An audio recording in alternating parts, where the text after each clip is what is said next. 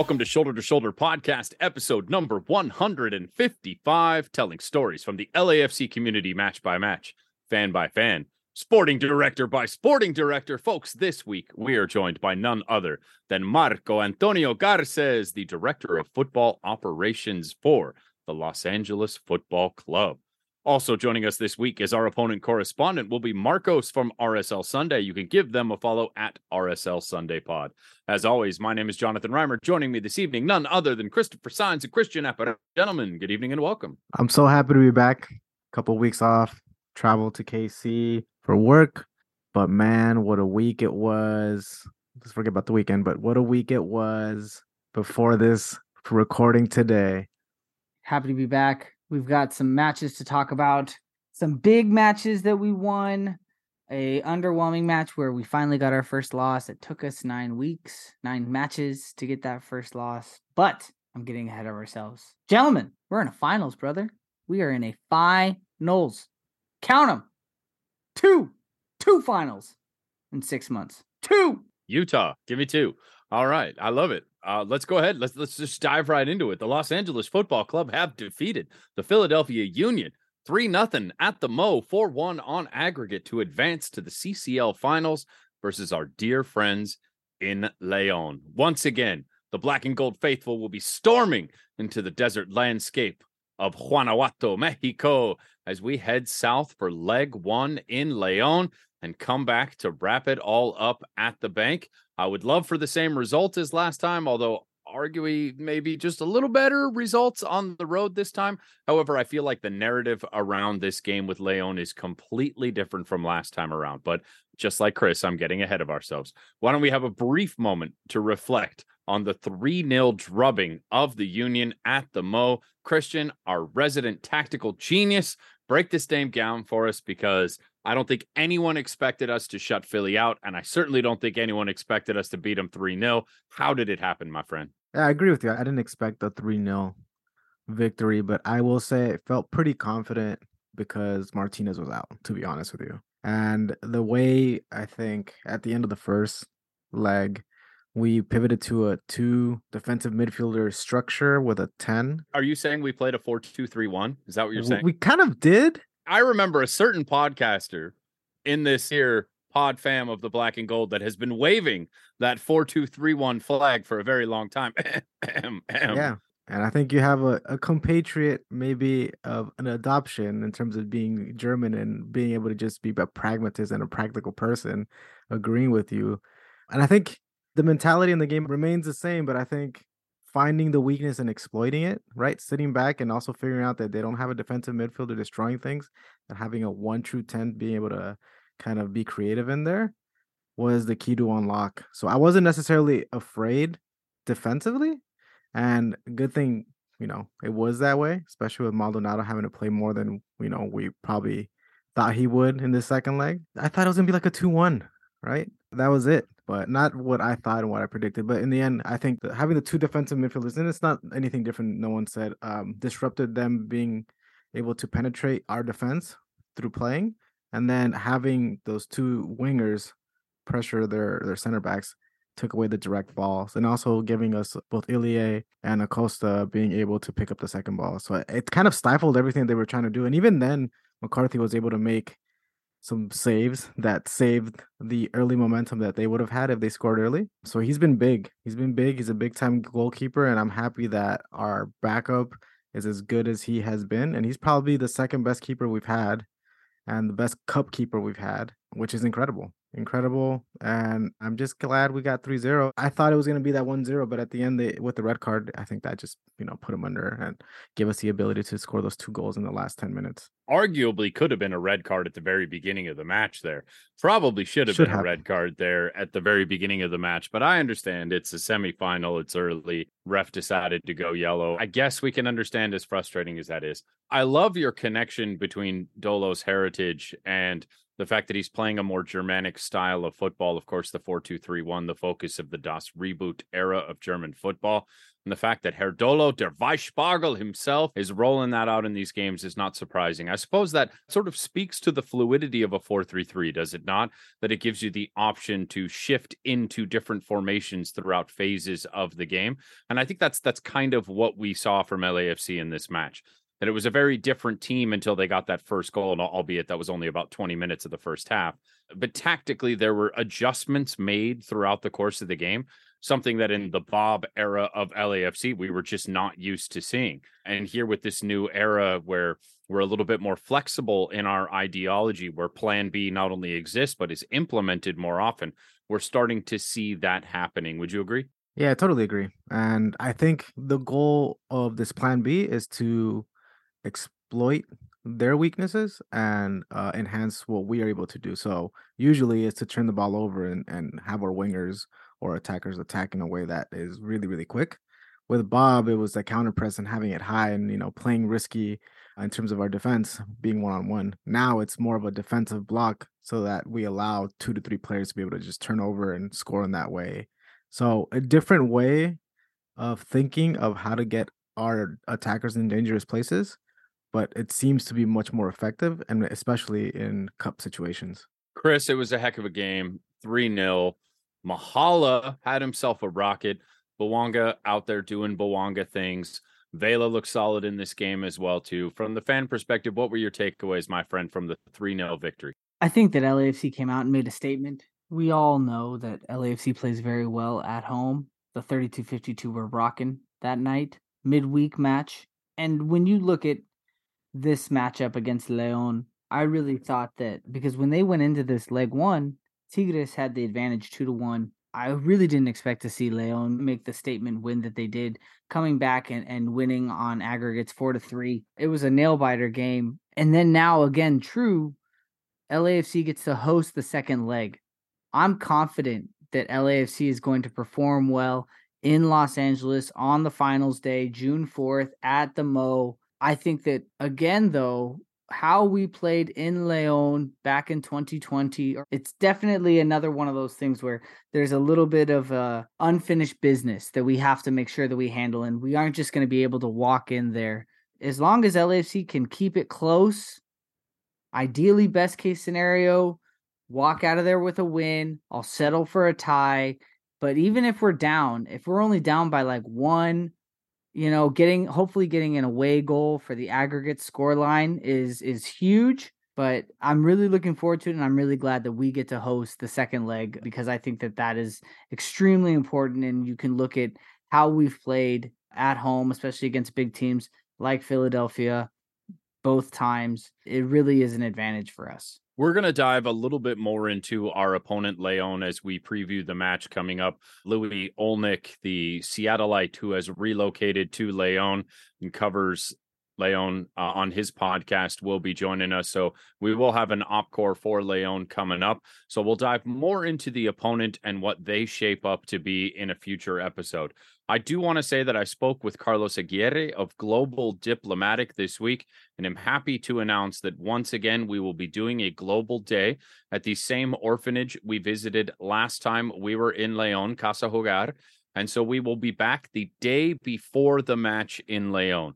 So, APB to all people out there in the black and gold community that are going to be showing up in Leon. If you get the opportunity to adjust your travel plans to be there the day before the match, get in touch with your friends at Global Diplomatic, Carlos, or you can reach out to myself, Jonathan, here at Shoulder to Shoulder Podcast, and I'd be happy to get you in touch with them. We are going to start doing the fundraising and everything it needs to help impact the lives of these orphans when we head back once again to Leon. I cannot speak to how impactful and how powerful a moment this was, not only for each one of those children, but for every one of us in the black and gold community that lended a hand and helped out with those kids last time. And the opportunity to be involved in something as charitable and fulfilling has presented itself once again. There will be more from us on our socials as we get a little more organized and closer to the event. But we are already starting to gather the funds necessary to show up to the orphanage with a bunch of cool school supplies and fun stuff for those kids as we continue to be a force for good everywhere we go in the world. So, more on that. But hats off once again to the folks at Global Diplomatic for stepping up with short notice and making sure that we once again have a really fun event at Casa Hogar. We are very, very excited about that. But more on the finals to come right now simply basking in the glory of having sent the Philadelphia Union packing once again, this time in more glorious fashion. You know, and I just want to say for all the Seattle fans out there that are sitting there running their mouth and making our accomplishments lesser because they're like, been there, done that. Look, bro, we all know Seattle leveraged their season by them getting to the Conca Champions Finals last season. We are nowhere near that same place. So don't even sit here and be like, been there, done that. We are doing it and we are doing it in style. Willing to bet that, you know, when, not if, when LAFC wins the CCL, knocking on wood, we still make the playoffs. Yeah. I mean, look, in Major League Soccer, you can be terrible until July, turn it on in August and make the playoffs. And that was Seattle's intention last year. The injuries just piled up early in the summer and and they were unable to to step up and move on that they definitely did not prioritize the MLS games, and that cost them in the long run. But I, I, I think it was a lot more injuries than it was really their focus on CCL. I think that narrative gets ridden a little bit too much. But they were certainly, I mean, bottom three, four teams in the league by the time they made it to the finals, and everyone was talking about what's going wrong in Seattle, and we knew their focus was on CCL. The post CCL Seattle was just an injury plagued team that couldn't put it together late, but. Uh, I digress there a little bit. But yeah, Seattle, calm down. All right. Congratulations on winning, first of all. First ever club from the United States of America to hoist a, you know, in its current form, a CCL title. We're not taking that away from you, but uh, you sacrificed your season for it. And so far, we have not. So, I, and again, we're all getting ahead of ourselves. But Saudi Arabia, December, Club World Cup. Not going. I no, I don't think anybody's going. going. It's of all places, right? Of all places, Saudi Arabia? Come on. Well, you know who is going to Saudi Arabia? Rich. Messi. Oh, well, oh. Rich for sure. But I, I, was thinking Messi. But anyway, Chris, Christian. Uh, maybe for some commercial. I, I think he ends up here at some point. He's probably going to go out over there and, and pout like Cristiano is doing right now. But I was going to say $400 million. I would not be pouting if someone gave me $400 million. I don't know. I think the Mas family is going to give him some sort of property rights near around Miami or the stadium. I think that that's going to be finagled in a different way for him. That's still above board and legal, but kind of shady. but in benefit of all of us to be able to watch the greatest player to ever play in modern history or the most recent history. But I was going to say, I think Chris wasn't saying he's going. I think he's saying just where it's going to be because I don't know how many people really want to go there. Yeah, I have no desire to visit Saudi Arabia really, but uh, yeah, Club World Cup would be really cool. It would be looking, really cool. Looking forward to the next iteration of the Club World Cup, and for those of you that don't know, I'm going to tell you how it goes. Apparently, it's once every four years now, and it's going to be the four winners leading up to the Club World Cup. And you know, so the winner is going to carry over for four years, and then every four years they're going to have a big bracket tournament between the five regions that fills that feeds the the Club World Cup, and so then it'll be 20 teams in theory because four times five. Check my math. 20. 20 teams in the FIFA World Cup every four years. So if LAFC were to win this year, they would automatically be into the Club World Cup that's going to be happening a couple of years down the line. I think the next one is uh, 2025. So like Seattle's in, Tigres is in, who the winner this year is in, and then what uh, you know, that's that's how they're gonna figure out the four teams for the Club World Cup. What I'm hearing is away days are about to be epic in a few years. Maybe not so much away days Saudi Arabia, but the rest of those away days are going to be pretty epic. And maybe I'm selling Saudi Arabia short. Maybe it's a great vacation destination spot, and I'm just not in the loop here. So uh, educate me, folks. We're we're open to that. All right. Well, enough of CCL. We're going to get our fill of that in a couple weeks here. Let's go ahead and, as we love to say, tear the band aid off and let's talk about it. It took months, but LAFC have finally got their first L of the season. An exhausted LAFC team went up to the jeans joint at Levi Stadium and dropped 2 1 to the San Jose Earthquakes. Gentlemen, before we dive into some of the ludicrous things that happened in and around this game, I just want to say, do we care? Well, it's the first loss of the regular season. We had our first loss, you know, against uh, Alajuelense, but we no. lost the second half. That's but we still uh, won the game. But I'm just saying, for the statisticians that are our listeners, it is the second loss of the season, but the first in regular season. I care because I feel like San Jose has been a team in recent years that we don't play well away. I can think of traveling up north last year to go watch the match at PayPal Park, and you know we came out flat, didn't play well. This year, get playing in a big venue at Levi Stadium, you know, and we just we weren't able to handle business. Now we all know that a loss was bound to happen. Very few teams ever go a whole season without having losses, but I think I would have preferred to have lost to a non-California team. You know, it's not. It's the rivalry between San Jose and LAFC is not nearly what the rivalry is between the Galaxy and LAFC, but it's still a team that you want to beat when the match days come around. Do I care? Mildly, at best. And I'm I'm actually happy about losing after CCL and before the final. Like this needs to happen at some point. This feeling needs to be felt at some point that you can't just mail it in. I'm not saying they did and they actually tried, but I don't think the concentration or the come down from having such an important game earlier in the week was apparent. I, I think it was lost in moments. And then there was also a lack of focus in front of goal. And I think it has to do with having these big games of consequence, performing, getting the result. And then you have one where it's like game eight or nine of a 34 year for 34 game season. And that's difficult, right? And you know that you're going to be home within an hour, hour and a half after the game. I think it's it's more looking forward and beyond the game, and that's normal, I think, for a player. So it sucks that we didn't get the win or the tie for all the people that traveled and made themselves heard. But in the end, I don't. If you maybe asked them, I'd say they were still happy. I think there was effort. I, I don't think the team put up a goose egg, and I think the game was there to to get a result. And there was just lack of focus towards the end.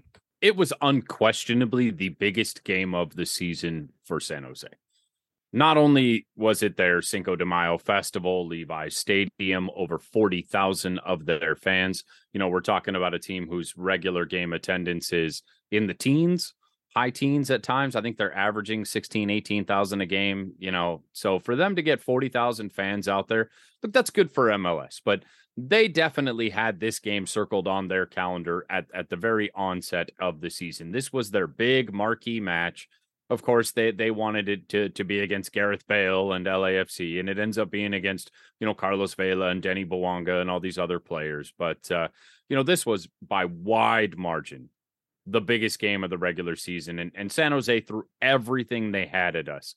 An LAFC team that was absolutely dog tired and I think all of us could see it throughout the course of the game that it was just heavy legs out there. And even given all of that you know, they eked out a 2 1 victory on a clear penalty given up late in the game by, you know, our fourth string center back. I mean, there's not really too much to look at this game and be all that disappointed in. The one moment that we tweeted about and really, really stands out to me was right at the end of the first half when an absolute elbow to the face of Denil Maldonado right inside the box at the end of the game gets checked by VAR and they choose not to send the ref to the monitor. And, and, I have absolutely no idea on this one. It's a flying, leaping elbow to the face. You know, Denil goes straight up. The defender comes straight in from behind him and cleans him out. Why in the world was that not called as a penalty? Christian, you're normally the one to talk me down on these. So so go ahead, bring me down off this soapbox. Why was this not a pen? Yeah, I'm I'm not sure to be honest with you. uh, on this one. The only thing I can think of is if VAR thinks that the ref has a better angle, but I don't think that was the case. And at the very minimum, it should have been looked at. And look, the ref could have still, you know, not changed his mind. he was very proud of, of what he saw or his opinion. But I agree with you. I think it should have been looked at, and I I would have agreed if it was a penalty. Chris, were you screaming at the TV like I was in this moment? Probably not the same way as, as you were, good sir. But you know what? I think that this was a match where the referee was trying to let the players play and not necessarily have the cards or fouls influence the game in that manner. You know, it could have definitely gotten out of hand. If that foul had happened anytime prior to it being halftime, you know, the chippiness and the gamesmanship might have been had a little bit more. But, uh, you know, it's, I don't know. Again, I can't sit here and make a statement as to whether the call should or shouldn't be. Like I have a hard time, you know, still making normal calls on a daily basis of like offsides and things like that. So it's, you know, it was just one of those things where it's just part of the game. LAFC certainly had a lot of opportunities in the match. There were quite a few looks. Sifu, Vela, Opoku all had opportunities that you know, on a night where they are in tip top form, we would expect them to bury those goals on a day where they were dead exhausted. And and frankly, I, I think Dolo's lineup was impacted by the gravity of the event. I, I think if this game was at PayPal Park, that we would have seen a lot more squad rotation and a lot fewer minutes for the bigger LAFC players than what we ended up getting given the spectacle of the event and what MLS wanted it to be as a showcase. So I think we were already playing players that probably should have been rested and playing them too long given the event. And it really showed. Uh, you know, there were a couple times where Vela was wide open and he took a touch too many, spun around, you know, had three, four defenders on him and nothing resulted of it.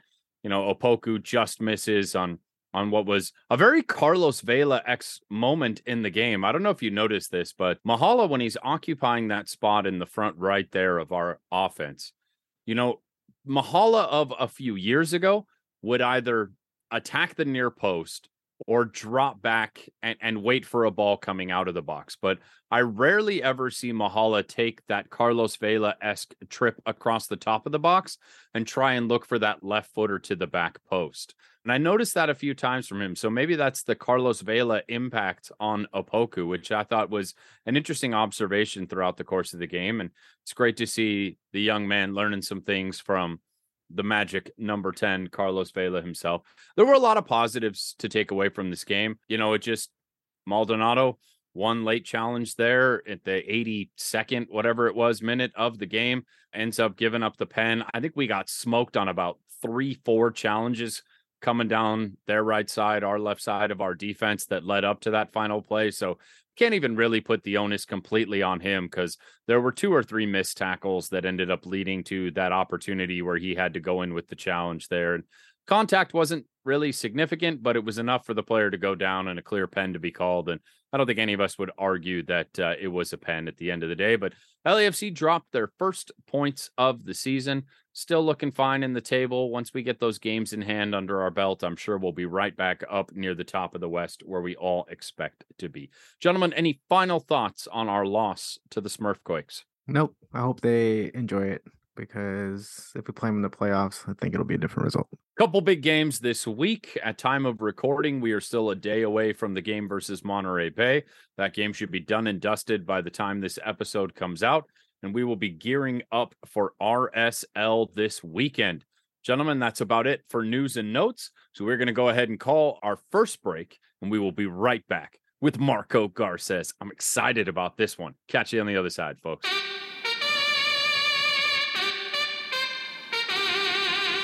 Hi, everybody. It's Max Bretos, and you are listening to the Shoulder to Shoulder podcast, second to none, bringing you the LAFC gospel. Folks, today we are joined by a four time Mexican League champion, a two time CONCACAF Champions League winner, five caps for El Tri as a player, and of course, as a member of the player scouting and development, has earned yet another Mexican League championship, a CONCACAF championship, as well as developing and discovering a multitude of talent for the likes of Real Madrid, Liverpool, Manchester United, Pachuca, and now the Los Angeles Football Club. Please welcome the Director of Football Operations for the Black and Gold, none other than Marco Antonio Garces. Bienvenido, sir. Thanks a lot for your kind welcome. We are so thrilled to have you here, one of the architects of this team. We're going to dive all into your role within the black and gold. But first, we want to go ahead and roll it all the way back, sir, and find out when did the beautiful game enter your life, sir? Well, that's a very, very uh, long answer to that question because my history with football started way before I started because my granddad was a, a, professional football player and he started in the first Mexican national team who played uh, in the 20s really before the World Cups existed. So he was a part of the first Mexican national team and then he started with Club America, then with Cruz Azul as a founder. Then my dad was a football player as well, and I'm the third generation of football players in my family. I started playing first for Cruz Azul, then I went to Tecos, then I played for Chivas, and then Pachuca. I had a long playing career for 12 years. And after my playing time, I decided to go out and study something related to football. So I decided to go to England, where I studied science and football. There in England, after my four years studying the, the degree on science and football, I started working for Liverpool in their academy, coaching the, the younger groups, like the 12 year olds. I started doing performance analysis. Basically, my job was just tying shoelaces and taking them to the bathroom. But I started there and then I moved on. I started working for Man United as a scout. I scouted the Mexican League for them. We did the Chicharito deal, which is now now plays for the Galaxy, but we did the Chicharito deal. He went to Man United. I, I worked for them for seven years. And then I came back and started working for Pachuca. I was their technical director for 12 years. After that, I moved into LAFC so it's been a long, long engagement with football, in which I've done most of the of the jobs related to football, from player to scout to director of scouting to director of sports to a sports director and technical director, which I am right now. As you know, you have had quite the path. Uh, but how did you get into the conversation with LAFC? Did they approach you? Did you approach them? Was it a mutual in passing when you were at Pachuca, or what gained interest when you were looking at the MLS club?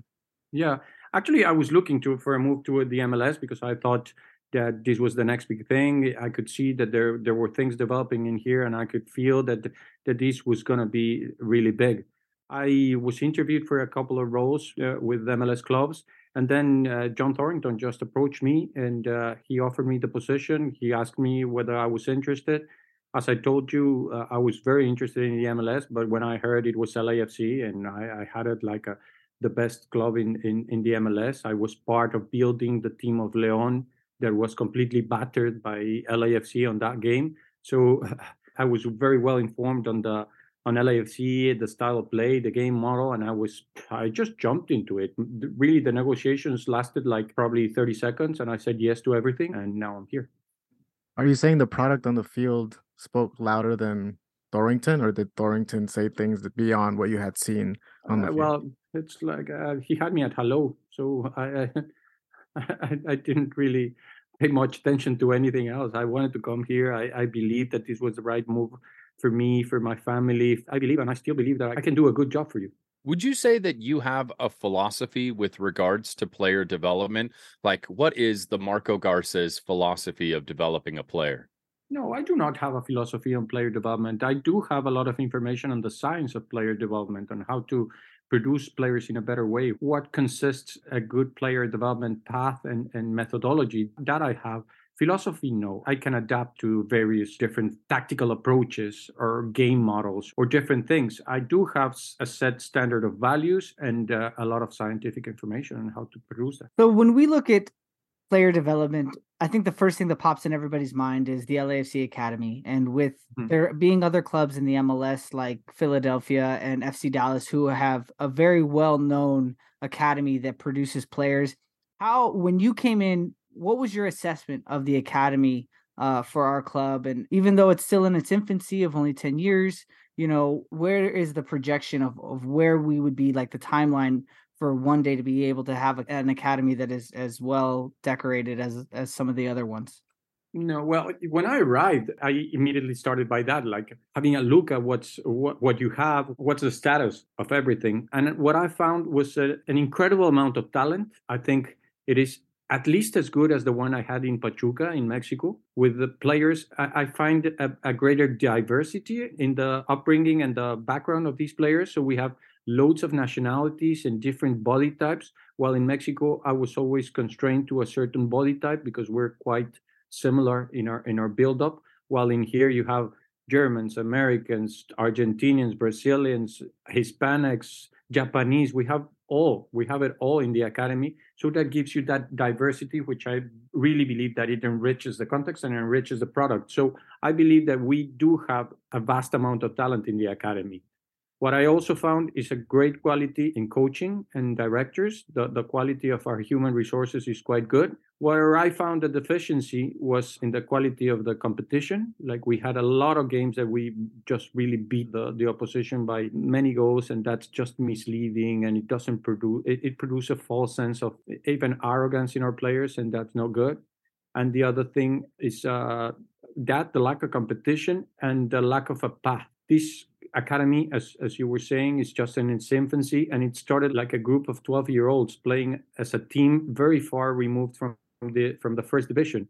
Now these generations have been growing up, and now we have a 2004 generation, which is our earlier one, which is the where Tony Leone and Dueñas and Nathan Ordaz and Christian Torres are part of that generation. They're just turning 19 this year.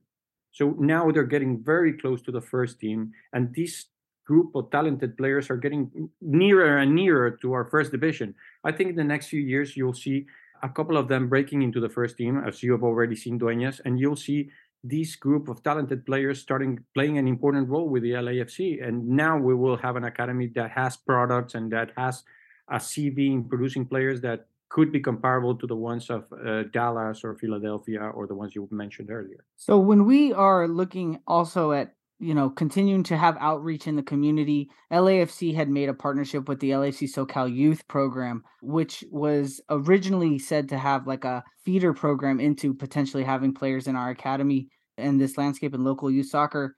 Uh, that acquisition has there been any more talk of it being implemented into the academy structure? Yes, yes, of course. It's not only this academy. We were planning on on deepen our roots into other clubs and schools that are providing players to us, and that will be a, a, substantial part of the scouting department. You know, in Pachuca we had 300 affiliated schools, and this is a program that we want to start bringing here because well you have all these regulations about territorial rules and whatever so we have to deepen our connections to the community and start bringing better not better but more players from these affiliated schools you know it was a problem because i arrived here just one year ago and we were in the pandemic it was really hard to work these affiliations where nobody exactly knew when they were coming back where were the regulations where were the restrictions right now that we seem to be passing the pandemic, now we can start retaking all these programs. Last time we spoke was at Titan Stadium for an LAFC 2 game. And with the mm-hmm. launch of MLS Next Pro, you now have another complete roster to fill in between the academy and the first team. Uh, now, LAFC2 has been off to a bit of a rough start, and we know what the long term goals are for that team to develop talent to be ready for the next level. But what are the short term goals for LAFC2, and what would you like to see them accomplish this season? Well, it's been really a struggle. We've been struggling with results deeply. You know, we've only scored two goals. We have only two points. We're last place on the table, and we were not expecting this. We were not expecting this.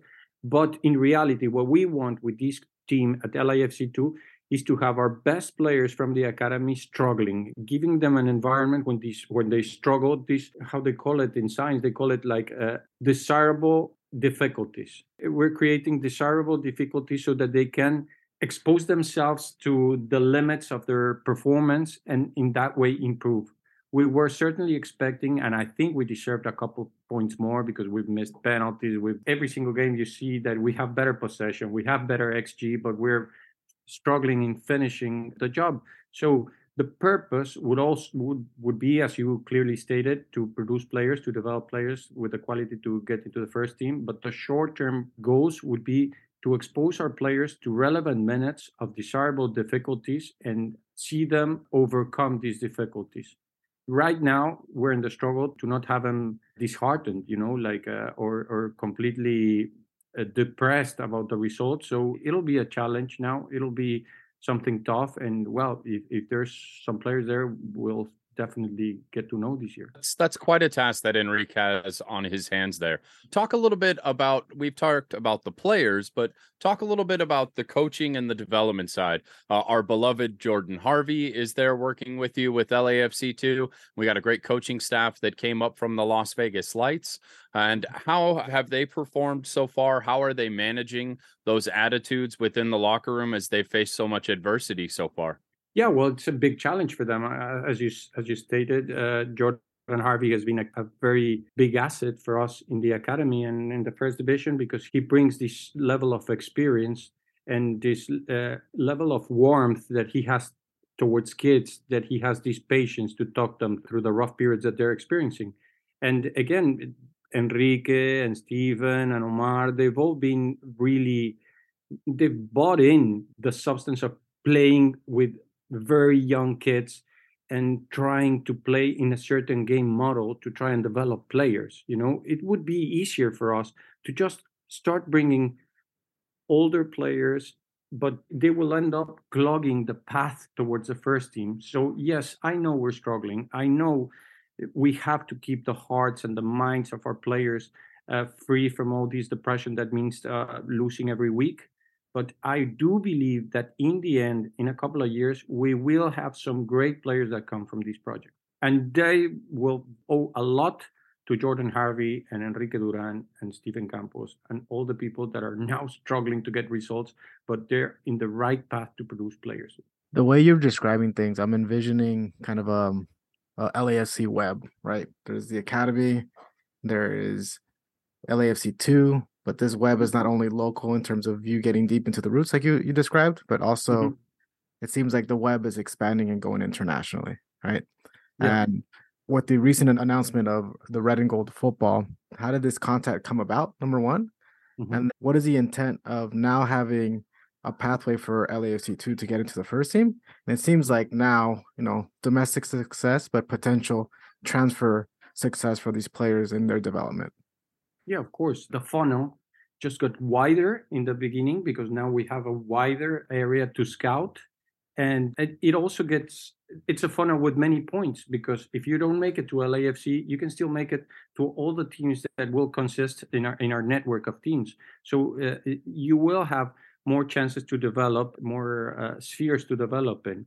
I think that this link to Bayern Munich and the red and gold, it will bring a lot of opportunities for us right now at this moment there's four kids of us training with bayern munich and they've done a great job jordan harvey took them there he tagged along with them and uh, they've had a chance to compare themselves to their under 15s and under 17s of bayern munich and, they, have been very successful at it. All the feedback that we've received is that our players are at, the same level as these kids. Obviously, we took our, our best kids, right?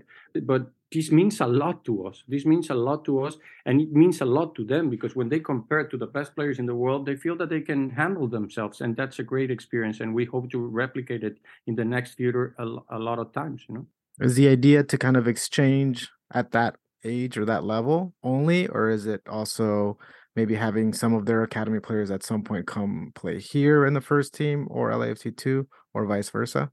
Yeah, we're still working on how this agreement will work and in how many ways we want to exploit it. But yes, we do not want just to use them to increase the value of our players and, and then sell them. No, we need to figure out many other ways to contribute to this relation. To expand on this global network, there was the announcement of FC Wacker Innsbruck, which is the Austrian side club in the fourth division. Talk to us a little bit about what you can in terms of how this opportunity was identified and what some of the goals might be and the development side for LAFC with this club? Yeah, we still don't have a lot of information regarding how we're going to exactly use it or what are our responsibilities regarding this side.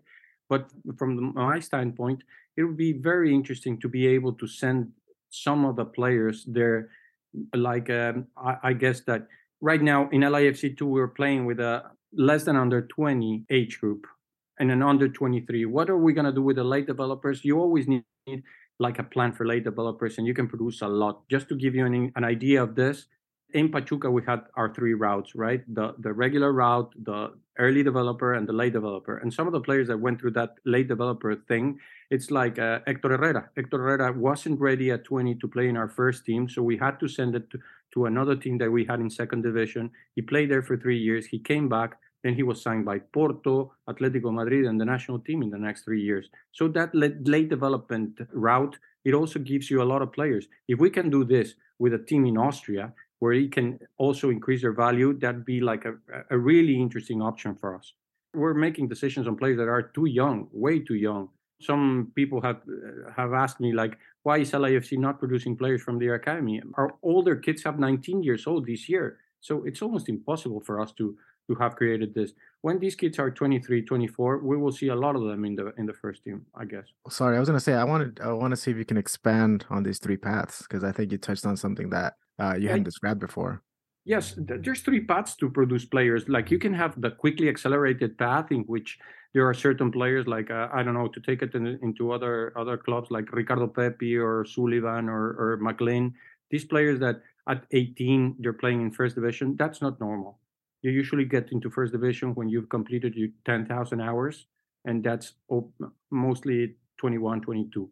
If you cannot make it to 21, 22 because you're not an early developer, you're like a late developer, you need to cater for these players by providing them loan options that they can go expand their, their expertise and then come back. So you have these three routes the regular route, in which they turn professional at 20, the accelerated route when they turn professional at 17, 18, and the late developer stage where you go 23, 24. We, we're running a little short on time here, but I want to sneak one final question in before we get to our, our last question for you. And that is you have worked in so many football markets in scouting and developing talent across the globe. How does Los Angeles set itself apart from some of the other regions in which you've scouted? Like, how is a Los Angeles talent different than an English talent or a European proper talent or or a Mexican talent? Well, this is the city of of angels, the city of entertainment, and I think it reflects on the kind of players that you have. These Southern Californian kids are full with flair, with creativity, with this kind of fun, with this kind of creativity and flair, right? And uh, and maybe they lack a bit of the fight of the grit that other countries like like England has you know so if they can be exposed again to these desired difficulties they will develop this grit and and character that they will need to become professionals but in the sense of creativity flair quality technical ability i think los angeles has as good as it comes well, you've been very generous with your time this evening. We do just have one final question for you, sir. It's a, a question we ask every guest. It's the name of the show, and it, mm-hmm. it manages to find a way to resonate differently with every person we ask this question to. So, Mr. Garcés, what does shoulder to shoulder mean to you, sir? Shoulder to shoulder means to me something that I saw one one of the first times I was in the stadium, the 3252, they produced this banner, this this this great banner that it said belong and when you're coming to a different team, especially like me, like I, I, I worked 23 years for Pachuca. When you come to a new team, you feel a bit like like different, like you don't belong there. Seeing that banner there, belong, and seeing this shoulder to shoulder theme, it made me feel welcome. It made me feel uh, belonging, and I guess that's the like the big thing about LA. We all come from different parts, but yet we belong, and that that really means a lot to me. Oh, beautiful. Thank you so much for that answer, folks. Our guest has been Marco Antonio Garcés. He is, of course, the director of football operations for LAFC. Give him a follow at LAFC Marco, new to the world of social media, uh, but been representing so far. Sir, thank you so much for joining us. It is our esteemed pleasure to have had you here. Oh, thanks a lot for the invitation, and uh, you're always welcome. Folks, we are going to take a quick break and we will be right back with the final segment of today's show.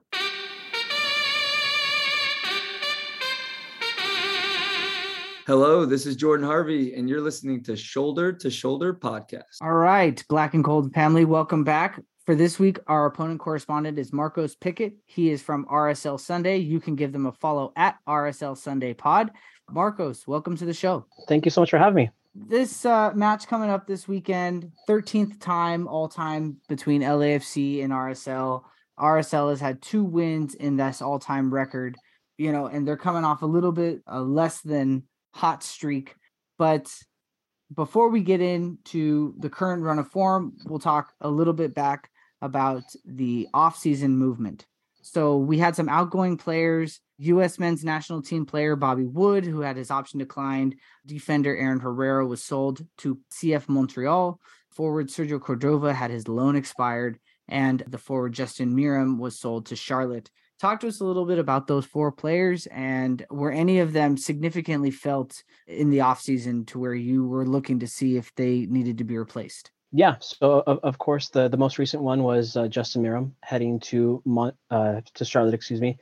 Um, in exchange, we got a lot of GAM out of it. We got three hundred fifty thousand dollars of GAM, um, and he was the player that was just coming off the bench. He wasn't getting playing time. Um, he only had one assist recorded this season, so it was kind of a, a good move on our end um, because that leaves room for more development for players, other other midfield that that left. He headed to Vancouver um, and he was our leading goal scorer last season. He had, I believe, 10, 11 goals last season. And, and, and once he left, we have no goal scorer now. All we have is Lily Anderson Julio and the likes of Rubio Rubin, who neither of them can score goals. And we had Bobby Wood, who headed to New England Revolution. And we've seen what he's so far done this season, and he's been tearing it up. He just had a goal this past week, and he he's just keeping up hits the old Bobby Wood from what we saw when he was with the U.S. men's national team. So he hasn't skipped a beat at all. Um, he but he's one of those players. Him and Aaron Herrera, I think, are the two players that we we kind of are, are kicking ourselves in the foot for for letting go.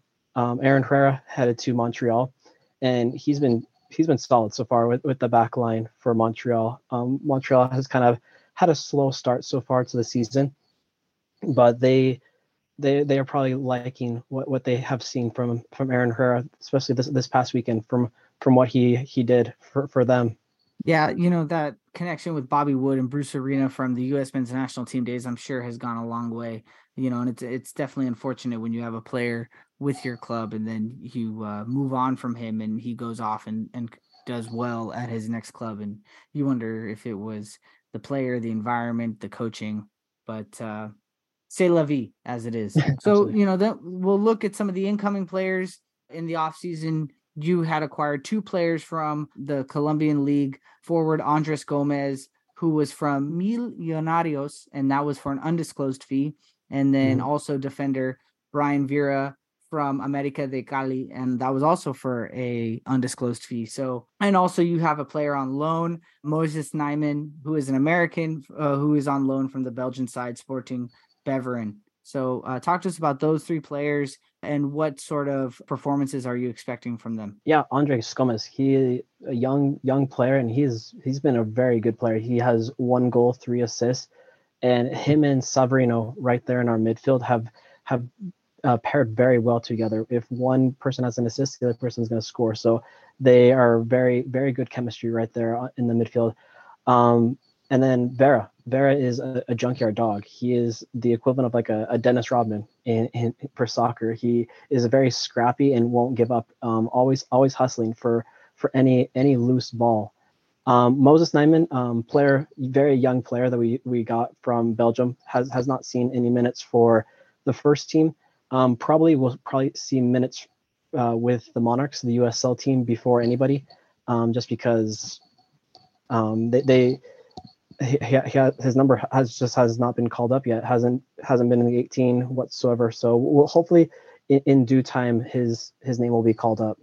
So well, let's talk really fast about the form and some of the results. Right, RSL currently have three wins, two ties, five losses, sitting in 11th place in the West. March was not a good month for you guys. Had three losses no. all month long.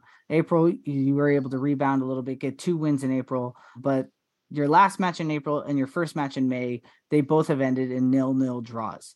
Uh, yeah. What do you feel needs to happen in order for RSL to get back on the score sheet? Yeah, I I, I kind of mentioned it before, but we need we we need a goal scorer. Um, right now, we don't have a single goal scorer. Um, with Kreilach still coming back from injury, um, and then we had Pablo Ruiz out with suspension. Um, we need we need a midfield because we have nobody orchestrating our midfield besides Savarino and Gomez. So hopefully come this summer transfer window we make that happen getting a number nine and somebody to facilitate facilitate that up top because who knows how much longer Damir Kreilach has in his career being 34 years of age, along the likes of Marcelo Silva, also being 34 years of age. It's definitely running out of time in in terms of Damir Kreilach, who has been, you know, uh, definitely a thorn in the side of LAFC. I remember in in the uh, 2019 season, Damir Kreilach was someone that that when he he had his his presence on the pitch, and you just you were worried about him and his abilities. I'll, I'll never forget the ninja kick where the goal where the ball goes in, and you're just like ah, like uh that karate that, goal, that, that goal was insane. But uh so let's talk a little bit about matchups. Who are what are some of the matchups or who are some of the key players that we should be keeping an eye out for for this weekend? You know, we might be more familiar with, you know, Savarino and and some of some of your more well-known players, but who who are some players that we may not be aware of that we should keep an eye out for? Yeah, like, like I mentioned already, Savarino and Gomez, those are the two most obvious ones. Um, but a lot of people aren't really well versed with Justen Glad. Um, our goal scorer, two goals this season. He he started jokingly. He was our leading goal scorer for a couple of games, but he's he's a poacher um, on set pieces, on free kicks, on corners. He him and Marcelo Silva are those two players to keep an eye out for because they they are always cheeky and always can get ahead on it um, and always can either get ahead or can be sneaky on, on that, that back post to just tap it in. All right. And if RSL were to look to to come out of this match with points, whether it be a tie or or all three points, what are the key matchups uh, in terms of you know where what are the areas that RSL want to look to capitalize on in terms of the overall gameplay? Yeah, I think for for this one, going against a very tough LAFC team that they're good on the attack with Opoku, Vela, Bouanga. It all starts in our midfield because if we can't control our midfield, if it's just like Swiss cheese, like it's been when we lost four nothing twice to St. Louis and both to Austin, then this is going to be this is this game is going to be over by halftime. So we have to be able to have a hold for our, our midfield and have that chemistry that, that we have that we've had the past two games against Seattle and Houston. Yeah, absolutely. You know, even you know, having a nil-nil draw doesn't necessarily look well for your offense, but you know that is a credit to the defense and the ability to keep the other teams off the score sheet. So you know, it it it, it there is good with the bad when it comes to that. And let's talk straight about predictions. You know, what are your overall predictions for the match this weekend, and how do you think RSL is going to fare when it comes to the postseason? I, I think with having our Open Cup game tomorrow, against a very good Portland team on the road. Um, Portland has usually had our number, whether it be regular season, postseason over there. It's gonna be a tough one, um, midweek game, and then having another game, big game on Saturday. That will be a huge toll, obviously, depending on what players play, whether we have our our actual lineup, whether we have some bench players, vice versa. That's going to be a, play, play a factor. But I think with this one, LAFC is is sniffing blood.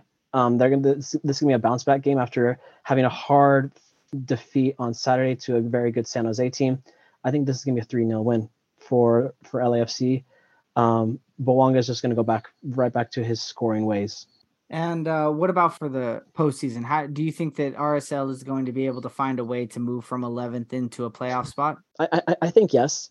Um, it, it's still kind of very very early. We still have obviously Open Cup. We still have some matches, and then we have Leagues Cup. So I, I, think we'll somehow sneak in like we do every year. We'll either be eighth or ninth. Um, not the way that we uh, us fans want to be, but that's just I guess the the way that this team is scrappy and somehow finds a way to sneak in.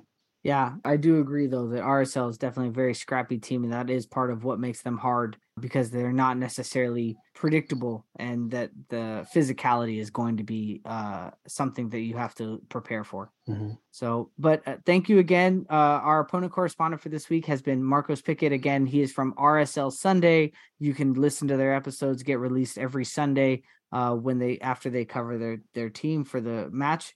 You can follow them at RSL Sunday Pod. And uh, thank you again, Marcos. We look forward to having you back on again next time we play RSL. Thank you so much, Chris.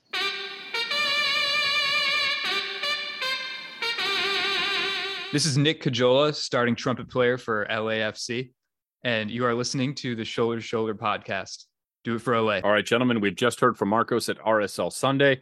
We have all the information ready to make a prediction about this weekend's match. So, gentlemen, what is going to be the result of LAFC visiting RSL? Chris, go ahead, take us out. I think that LAFC is going to right the ship. We are expecting high things from this club. When you look at RSL right now, they've only had three wins at the season. You know, they had a nil-nil draw to start the month, and it's it's just one of those things where we are expecting LAFC to come out, right the ship, get ready for the upcoming matches. You know, there there are going to be the two matches leading into this match against Leon. We get a rematch against San Jose, Sporting Kansas City. I think that LAFC is going to look to try and get back into their form because they want to be ready to go in the driver's seat for the uh, matches at the end of the month. I think it's going to be 2-1 victory for LAFC. And I think either Stipe or Mati Bogusz are going to get their goal. One of them is going to score a goal. And then it'll be probably Denny Bouanga. I just want him to keep tallying it up. I, I want him to inspire Carlos as he approaches his record and hopefully become a, a juggernaut towards the end of the season. But that that's my prediction. And um, I think, you know, Real Salt Lake at home can be tough and the altitude can be tough. But I think we have plenty of uh, game changers to be able to put that back and, and and take the result that they want. When looking at RSL, we're talking about a team that has given up the second most goals in the West. Portland, they're sitting atop a table they don't want to be atop of, having given up 19 goals on the season. Sitting there in second place is RSL and Carson, who both have given up 17 goals on the season. This is a team with an atrocious back line defensively. Now, they tend to play a little bit better at home, but you're talking about the second worst defense in the West up against unquestionably the best offense in the West. There's no reason we don't put three goals past these guys, uh, unless we have one of those fluky altitude games where the ball's just you know flying funny for us, or or we just have uh, you know a tired legs game, which I, I think we're going to see a lot of rotation with the midweek game versus Monterrey. So uh, I, I'm pretty confident that we should be able to put up three goals. Um, the defense haven't had a lot of minutes put in. Some guys still out on injury. I would not be surprised if we gave up a goal or two in this game. Uh, so I'm going to go ahead and throw a 3 2 prediction on this game.